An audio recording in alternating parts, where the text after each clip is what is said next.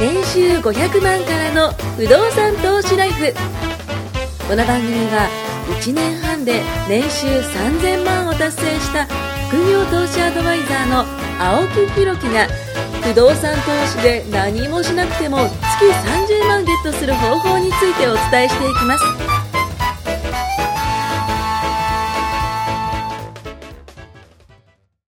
お願いします。お願いします。えー、先ほどちょっとまあ前振りが長くなったんですけども、まあリモート、練習ですね。そうそうそう、前先週あのリモートワークの話をして、はい。リモートワークからのタワーマンション投資、高額投資のね、話で、だいぶあの、ショッ脱ピン線グしましたけどね。はしょって今話をしてる 高額投資、まあタワーマンション、僕はね、ちょっと今タワーマンションって話をしたんですけども、はいそういうその、いい家ですよね。そうでいすねい家だったりとか、いいそのマンションだったりとか、まあそういうものにじゃあ不動産投資をした場合に、今後どうなるのかなっていうのを、まあちょっとトシさんとね、議論していきたいなというふうに思いますんで、はい。えっ、と、僕の予想です。あくまでじゃあ僕のこ個人的な最初の予想をします。えっ、と、タワーマンション。ね、これあの、僕住んでる方は、あの、まあ、自分がね、そのタワーマンションに住んでたっていうのもあるんですけども、あの、会社員の方よりかは、僕圧倒的に、あの、経営者の方が多いと思ってるんですっていうかね、会社員の給料だと、本当にごくごくごくごく一部の会社の人しか住めないですよね、家賃よ。ですよね。うん。で、思ったらですよ。で、しかもじゃあ、会社員の方が、あの、ご結婚されていた。うんお子さんもいたってなったら、2LDK、3LDK ってやっぱ増える、ね、大きくなるわけじゃないですか。うん 2L、3L の、ねえ、それこそタワーマンション、もう検索したらわかると思うんですけど、何十万ってするわけなんですようん。それこそ、普通の、えっと、会社員の方の月収分ぐらいが、もう家賃の倍するわけじゃないですか。そうそう。全然高い。倍だったり3倍だったりするわけですよ。じゃあ、そこに住むのに、会社員の方はまあ、む、難しくなってくるわけですよ。どうしても。ってなってきたら、ほんと、まあさっき、トシさんも言った通り、ごくごく一部の会社員の方。で、それ以外は僕、ほとんどが経営者だと思ってるんですよ。ねうん。って思ったらですよ、じゃあ、経営者の方って何してるかって言ったら、それこそ、まあ飲食店されたりとか、何か実店舗されたりとか、まあ今だったらね、その EC サイトをね、運営されてる方とかたくさんいると思うんですけども、じゃあ先ほど言った実店舗とかされてる方だったら、今このコロナの状況だったら、結構大変じゃないですか。バイヤーですね、これバイヤーですよ。やばいっていう話なんです よ。ってなったら、じゃあ、今住んでるところを、それこそひ引き払って、はねい。別の、あの、もうちょっと違うところに住もうかとかっていうのも、はいやっぱ選択肢として一つあるじゃないですか、賃貸の場合って。うん。で、考えたら、タワーマンションにもし今投資しようとか思ってる方がいたとしたら、今後本当にそういうことがあるかもしれないんですよ。そのコロナの影響とか、まあ地震の影響とか、まあわかんないですけど、その経済的な影響があったとしたら、ね、それこそじゃあ高い、ま、ね、賃貸に住んでくれる、家賃払ってね、くれる方がどういう方かっていうのを想像したときに、僕はね、ちょっとタワーマンション高額投資が、まあそれこそ家賃相場を考えたんですよ。ちょっと難しく、まあ、あの、いわゆる賃貸をつけるのが難しくなるんじゃないかなっていうのは僕は、えーちょっと懸念してます。うんはい。っていうのが、まあ、個人的な、まあ、意見そう。あのね、はいまさにその通りで、はいあの要するにあのマンション買ったら奥さんに俺死んで たと。僕は2年前に救われたわけ言うわでけですよ。す。あれ買って貸しちゃおうぜとか言ってやってたそうですら、ね。でもまあ最初はね、ちょっと住むんですよ。うんうんそうですね、そうでです自ね。分で満喫して、っていうか、そもそも住宅ローンって引いて、うん。積みもしないで貸すとかやるからうん。怒られるわけですうん。確かに。はい。 よ。積むつもりで買ったと。はい1年住んで、2年住んで、うん。やむにやまねる事情があってですよ。うん。出てったから貸してもいいですかって言うから銀行はうんっていうわけですそうですよ。ね。言確っちかゃいけない。黙っていなくなるやつ。あんなのバレますから。に。うん。確かに。ダ確メなかんに。ですそうよですね。そりゃそうです。そりゃそうです。だから、そうやってちゃんと正しい手続きをしようと思ったら、まあ一回は済むわけですよね。うん。でもその後貸す時に気づくわけですよ。今みたいに。コロナがやってきて。30万、40万の家賃で貸せてるうちは、はい。例えば、そうですね、うんえー6000万、い7000万、住宅ローンを組みましたと。はいそうすると20万ちょっと、まあ、そうですね。そのぐらいですね。毎月支払うことになると。でも大丈夫だよと。この部屋は40万だからと。おー、いいじゃないですか。管理費修繕積み立て、もろもろで5万、6万かかるよと。そうすると、ローンとプラスアルファすると30万弱かかるわけですうん、よ。固定資産税も12分の1で割れる。ああ、そうですね。で30万弱だけど、いや大丈夫だと。うん。なぜなら、俺、青木は40万で貸してるからと、なるわけですよ。ということですね、ということですね。まだまだ余力はあるぜ、俺は。余力はあるぞと。ははいい。10万近く余力があるとはいいうところでニコニコしてたのに、はい、このコロナ。やね、ばいっすね。入ってた方は経営者ですよ。飲食店。いやー、もう速攻出てきますよね。速攻出るでしょ。いや、間違いないです、間違いないです、本当はにい。。じゃあどうしたら募集しますと。はい、募集します周。りの部屋もみんな出てってるんですよ。やばい。これやばい。下げれば。そう。まだ買ってくれたらまだいいですけど、誰か。うん、うん、ってなった時にうん、アパートの場合は、うん。うん、 10部屋中何部屋っていう話うん、うん。ていうか、そもそもコロナが来たからって、僕らがや、メインでやってる、うんいわゆる古いね、はい中古アパートっていうのは、そもそも家賃がもう底辺なわけですよ。そうですよね。さ、ね、もともと、こう、数万ですよ。対応の、そうそう、そういうことですよ。そんな、ねはい、家賃だったらいいんですけど、うん。ね、コロナだからじゃあ引っ越そうって、いや、引っ越し代の方が大変でしょってなるかうんら出ていかないんですうよ。ん、間違いない、間違い生ない。活保護を受けてらっしゃってね、入ってる方がコロナだから引っ越そうなんてならないわけですよ。まあ考えないですよね、普通はね。高齢者の方が引っ越そうってなって、いや、リスクでしょ。まあ、重労働ですからね。ねうんってなるじゃないですか。うん。ってなった時に、どっちが安全かって話なんですうん。よ。3万の部屋がはい10ケアあってうん30万なのか、うん。ね、30万の1人が住んでる30万なのか、うん。どっちが安全ですかっていう話です。いやーもう、これ、リズメしなくてもわかりますね。青木さんが最初買おうとしてたのは1部屋。でも実際持ったのは、いや、もう、もう今ね、なんともうね、あったじゃないですか。ねいやー、そう考えるとね、本当にあの時にね、こう、僕が右を向いてたんですよ。そう。右を向いてて、もう、あっちがいいってずっと言ってたんですけど、もうキラ思いキラしましたもんね、思いっきり平手打ちされて、バチンって左を向かされたんで目。目を覚ませ。すよ。手を騙された。一投目にそれやってどうする右はキラキラしたね、あの物件ですよ。わあ、そこ住みたいみたいな感じなんですけど、左向いたらボロボロなんですよ。え、こっちでいいですかみたいな。とりあえず住めみたいなね、言われたら、あの、ね、そっちが良かったと。でも何度も言ってるけど、住むわけじゃない。まあ確か経に営そ者う。の観点でリスク分散を一党の中でもできるっていうのはやっぱりすごくいい。うん。僕、そうは言いながらも、何棟も買った後、実は僕一部屋55万とあ、かいうややっっててたるんっですすよね。いいところのね、やつですよね。よ。うんうん。えー、こどうのでです今貸してるんですけど、はい。案の定ですよ。おう社長さん、コほうロナでやべえと電話があって。ほうほうほうほう。で、僕そこね、唯一自主管理してるんですうーん、はいはいはいはい。よ。あの、管理会社入れてなくて。っていうのも、一部屋の管理だし、戸建てだし、やられてるってこと共ですね。用部もないから、うん基本戸建て貸しのいいとこは掃除もしてくれるし、まあ確かに確かなんなんもないんですよ。庭の手入れから、に。はいもはうすべて全部貸すから、い。うんもううん好。きにどうぞっていう感じなんで。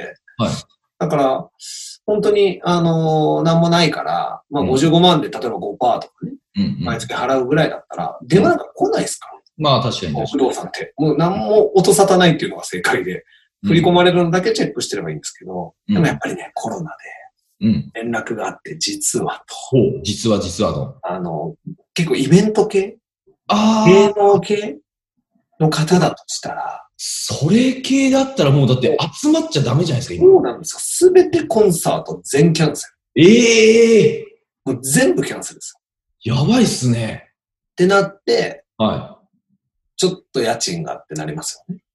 い。え、どうなったんですか、それ。持ったまんま、うんまあ、本当に、実は、本当にうん。 4月分ははいなしのまま住んでました。えで、待ってくれと。でも僕はね、実はね、ちゃんと手を打ったと保証会社とかあるからね。はいはいはい保。証会社に1本電話すれば、はい。まあ、僕の代わりにいろいろやってくれるんですけど、あれやると個人も、個人信用情報も傷ついちゃあう。相手のね。はい。あと、違約金も向こうも会社に払わなきゃいけない。かわいそうなんですよ。はいはいはい。再起を図ってる時に、そんな大家が止めさせてどうすんだ、うんうんうんうん。まあ、ちょっとね、甘い、経営者としては甘えと。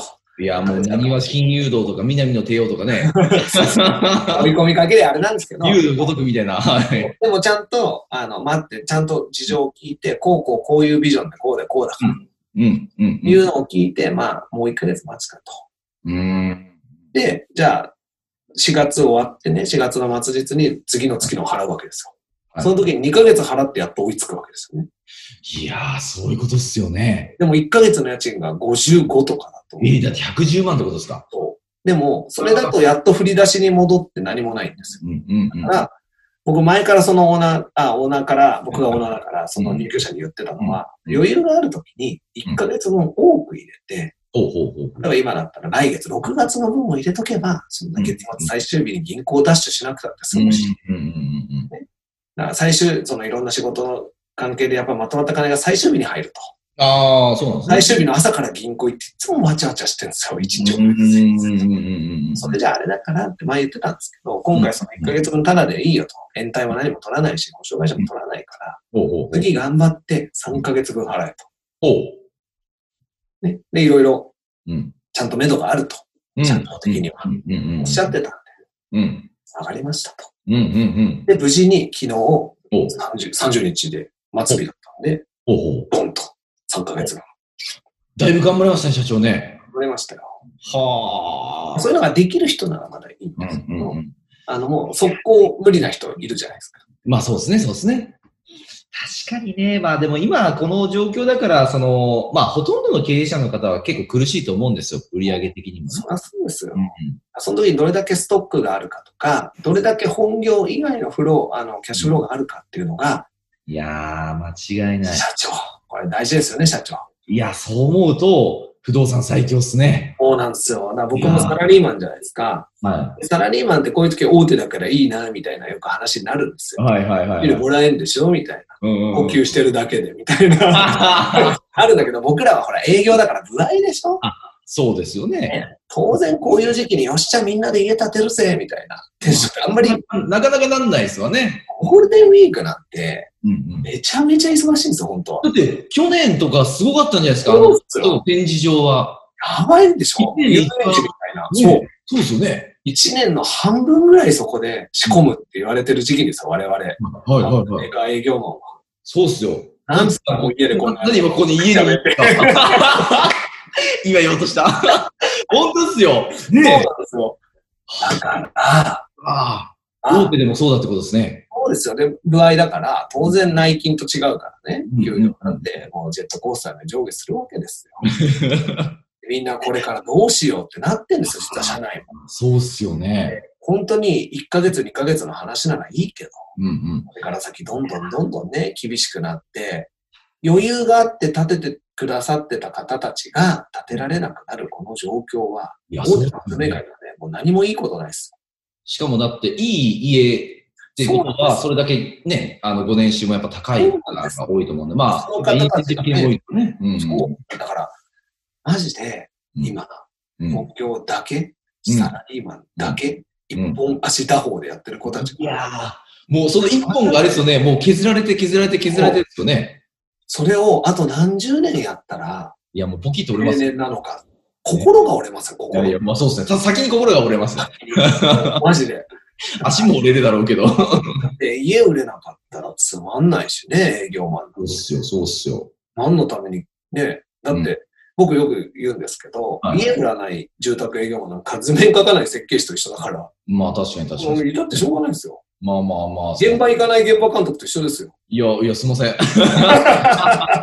なんか、なんなっちゃうか、なんかなんかすいません。ってなっちゃうじゃないですか。だって、もしハウスメーカーとかね、仕事しない社長ですよね。が家を売る営業が売らなくて、図面書く設計が図面引かなくて、現場行かなきゃいけない監督が家にいたら、はい何も経済活動起こんないい。やいや、消費生産できないですもんね。秒で潰れますよ、うんそうっすよね。でその入り口がやっぱ営業マンだから、うんうんう僕ん。らが最前線なんですよね、会社としては。え、じゃあもうやっぱし、その最前線にいるからこそコロナの影響の波が一番うん先すにご来くてやっぱ感じるし、うんうんだから、いや、不安だろうなって。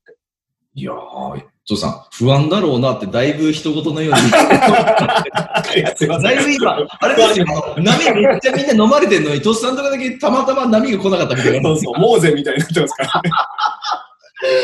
大変 だろうなって。本当大変だろうなと思ってて、だから、そんな子たちを見るからこそ、うんみんなやればいいって本音だ間違いない。これはね、ほんと。マジでも、その子たちがさ、持つも持たないも、僕らにはごめんなさい、冷たい方とは関係ないかですね。そうですね。ら、良くも悪くも。うんだから、相談されれば乗るし、うん、間違いない。給与以外の収入の作り方が知りたいって言ったら、結構、まあ変な言い方、僕ら知ってるじゃないですか。そうですね。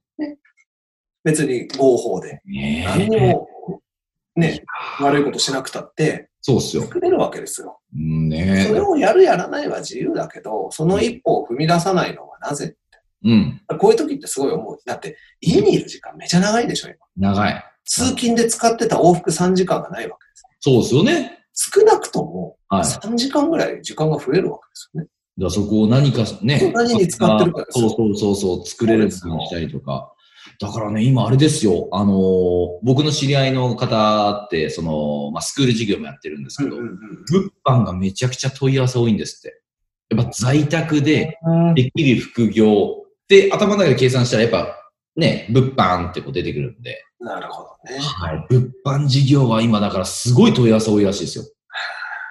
この前僕の知り合いの経営者の方、ね、あのオンラインで、まあこれ会えないじゃないですか。だからセミナーとかもできないんで、なオンラインセミナーやったら100人来たって言ってましたよ。へ一ー発で100人集まったらしいですよ。こう。すごっでも芸能人のなんか誰かの飲み会もなんかズーム飲みで1000人来てたらしいですね。すごいっすよね、でもそう思うと。って思ったら、なんか嵐とかもなんかどっかのスタジオ借りて嵐が5人で踊ってるだけで、うんで、どっちかって言ったらもうあれですよね。あのーなんて言ったらいいかな。もうすぐに、もうコンサートがそこでできちゃう。ね。いや、すげえなと思いますよ。本当いに。や、でも今ね、僕夜結構時間があるし、普段だとすっごい帰り遅くなるのが、はい。はい通勤とかも、まあ、早い時間にしろとか、時間ずらせとはいか、はい。あの、ピークタイムをずらすようにし、はいはいはいはね、で僕なんか車通勤だからまだいいんだい。うけど、ん。うん。まあ早く帰ってくるから家にいる時間多いと、はい。普段11時に帰ってきたらできないことが8時に帰ってくるから、いろいもろうできるわけですよね。そうっすよね。そうそうすると、意外と夜、投資家の集まりとかを、まさにズームで10 10人、15人でワイワイ情報交換したり、確かに確まかあ、普段やってる投資のことをシェアして教えるときとか、だから今晩もやるんですけど、に。はいはあの、普通だったらね、会ってってなかなか時間取れないから、うんなんかみんな遠慮してあれだけど、あ、今日誰々に実はズームでコンサルするんだよね。い。うん、うん。ついでに聞くみたいなのってほら、参加するのただじゃないですか。ああ、そうですね。できますね。すぐね。こういう情報を得るにもいいタイミングだと思う。確かに。いや、インターネットすげえなと思いますね、そうね。本当に。だから、今だってねう、ん横浜と都内とこう、中継そう結そんで、もうね、まあ、距離的にはそうでもないかもしれないけどもね、もうでも一瞬でこう繋がってるわけ。昔だったらあの、テレビでよくね、音声との時差がすごくて、ああかぶさっちゃうやつでね。。はいはいはでもい。ほぼリアルタイムでこうやって会話できるのは、やっぱすごいですよね。だって海外の方々だってそんなに時差ないですもんね、この。これが、まだ 5G じゃなくてもこうなんだから、うんもっとね、快適になるわけですよ。いやー、5G になったらもうだって超低遅延ですからね。すごいですよね。いやー、もう、それこそあれですよ。家にだからネット引いてない人だったら、もうこれからもやっぱ、ね、そういうネット引いたりとかもやっぱ多くなってくるんですか、うん。そうだろうな。データ量がすごいから、定額じゃなきゃやってらんなくなるでしょうね。いやー、だからあれですよ。結局今って、その 5G になれば、その定額になるらしいですね。あの、だらけ無理ですよね。今までだったらそのパケット通信料が何ギガまでいくらとか、私、パケシって言葉ありましたよね。パケパケ放題みたいな。あの、うん、し、パケで死ぬって書いたパケシ。あ全然気づかないで使いすぎちゃって、請求見てビビるみたいな。え、僕昔でもパケット放題ってあったんですけどね、3G ぐらいの時ね。その時にそういうのやってない人が、あこうーいう。の使って、はい、請求来てパケシみたいな。なんか昔、着歌とかありましたもんありね。ましたね。あの、着歌とかって、すごいお金食うらしいですね。確かに、1回ダウンロードするのに8000円くらいかかったらしいんですよ。もっともっと昔だと、通話料で死んでましたね、僕は。 携帯からピッチにかけると、本当に高くて、1分120円とか。え、そんな高かったですかで、1時間ぐらい通話すると、なんえか、やばいですよ。なんだあなんだこれ、月額料金かみたいな料金が画面に。昔は切るとね、通話料金が出てたんですよ、画面に。うわ出てた、出てた。覚え覚てますえてます、覚えてます。 7000いくらみたいなのが出 てて、今の、出て今たのっすトークねで7000円みたいな。出てたわ。あ、そっか、昔はその、かけ放題もなかったですもんね。そう。だから、携帯を2台当時持ってて、でもはい携帯がタダだったんですね、昔ね。配あってましたね、ー。渋谷とかで。確かに高かった。 0円、1円、0円、1円みたいな。もう携帯なんかもうなんかめんどくさくなったら、また新しいのもらえばいいやつで。毎回番号変えて、どんどんどんどん、周辺するのがバカみたいなみたいな時期があって。昔、機種安かったですもんね。10円とかでピッチ打ってましたよ、あそうそう昔。そう。だから、ねいや、覚えてます、覚えてます、そこの。覚えてるでしょだから、はい基地は高安かっいた。ろいろ変わってきますよね。いやーね、だからもう結局ね、ちょっと話を戻すと、そのタワーマンションの投資、無理やり戻した。そろそろ時間だったから、時間だからね出ようかなと思って。で、まあ、高額投資。まあ、あの、憧れはすごいわかると。そただしね、投資っていう目線で見たら、あくまでも、う。リターンとかね、そうそうそう、リタリーンのスクリターン、そこら辺のバランス考えると、やっぱりボロアパートで分散するっていうのは最強なんだ。の部分がね、しっかりとして、まあ、感情あんま入れちゃダメって言いますからね、投資の部分は。そうです。僕はもう感情だけで突っ走ろうと思ったら、パチンって嫌って打たれ て、あの、血がもうパッと見せられて。そうですよ。ねえ。ということでね、また次回もね、聞いてほしいと思います。ありがとうございました。ありがとうございます。はい、ありがとうございます。今回も年収500万からの不動産投資ライフをお聞きいただきましてありがとうございました番組紹介文にある LINE アップにご登録いただくと無料面談全国どこにいても学べる有料セミナー動画のプレゼントそしてこのポッドキャストの収録に先着で無料でご参加できますぜひ LINE アットにご登録ください